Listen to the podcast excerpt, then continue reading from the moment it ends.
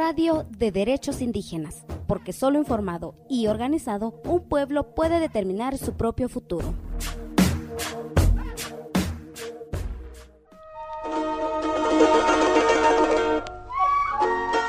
La Conferencia de las Naciones Unidas sobre el Cambio Climático de 2022, más conocida como COP27, se está llevando a cabo del 6 al 18 de noviembre en Egipto. En esta conferencia se discute sobre las urgentes acciones frente al cambio climático, ya que el mundo vive una de las mayores crisis energéticas sin precedentes.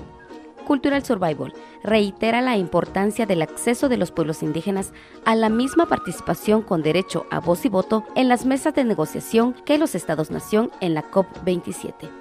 Miembros de nuestro equipo presentes en el evento platicaron con María Eugenia Choque Quispe, activista aymara reconocida por su gran trayectoria en Bolivia y a nivel internacional, quien nos explica cómo la crisis climática afecta la vida de los pueblos indígenas.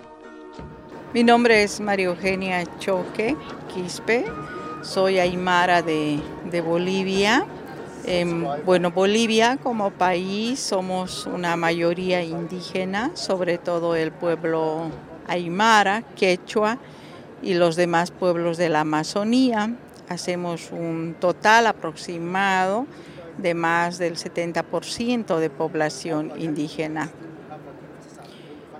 También decir de que cómo el cambio climático o cómo la crisis climática afecta a nuestros pueblos.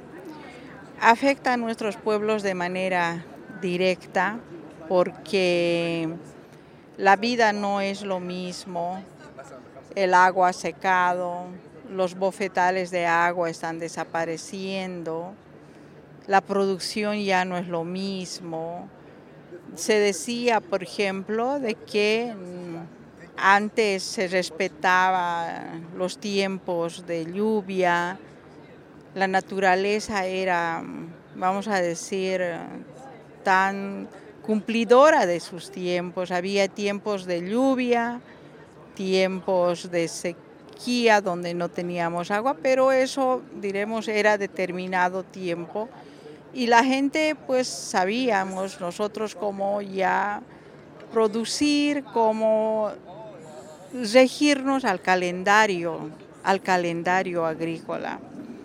Sin embargo, ahora ha cambiado porque llueve demasiado, hay inundaciones o también hay mucha sequía, eh, los productos no son los mismos, los animales ya no tienen la riqueza potencial de su carne. En cambio ahora por el tema del cambio climático, prácticamente los animales ya no comen lo que diremos produce la naturaleza, ¿no?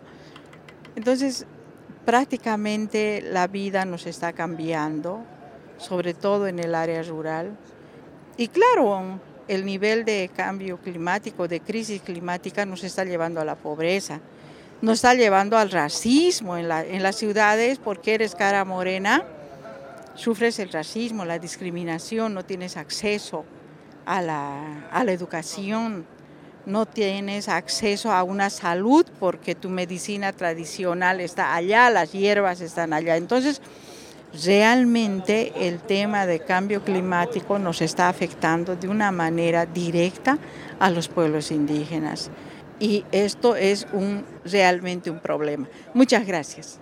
Cuéntenos qué desea escuchar sobre derechos de pueblos indígenas. Búscanos en Facebook y Twitter como CSORG72.